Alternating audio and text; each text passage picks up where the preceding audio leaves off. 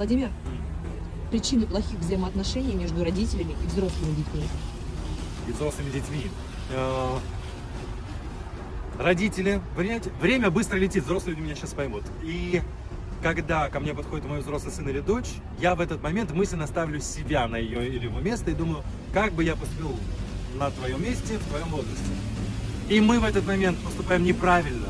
Мы сами себе в голове, взрослые люди, рождаем клише. Как бы я поступил, но я все равно рассуждаю с позиции своего возраста. Надо внимательнее быть к своим детям, не мучить их квартирным вопросом, денежным вопросом, заставить их быть более самостоятельными с ранних лет. 11, максимум 13, 13 лет это прекрасный возраст, чтобы начать свое дело, бизнес, э, предпринимательскую, все что угодно, там, начать работать, не знаю, на заправке, еще что-то. Заставить их быть более ярко открытыми, чаще путешествовать, показывать им, что мир круче. И тогда будет гораздо проще, тогда вас дети не будут ненавидеть.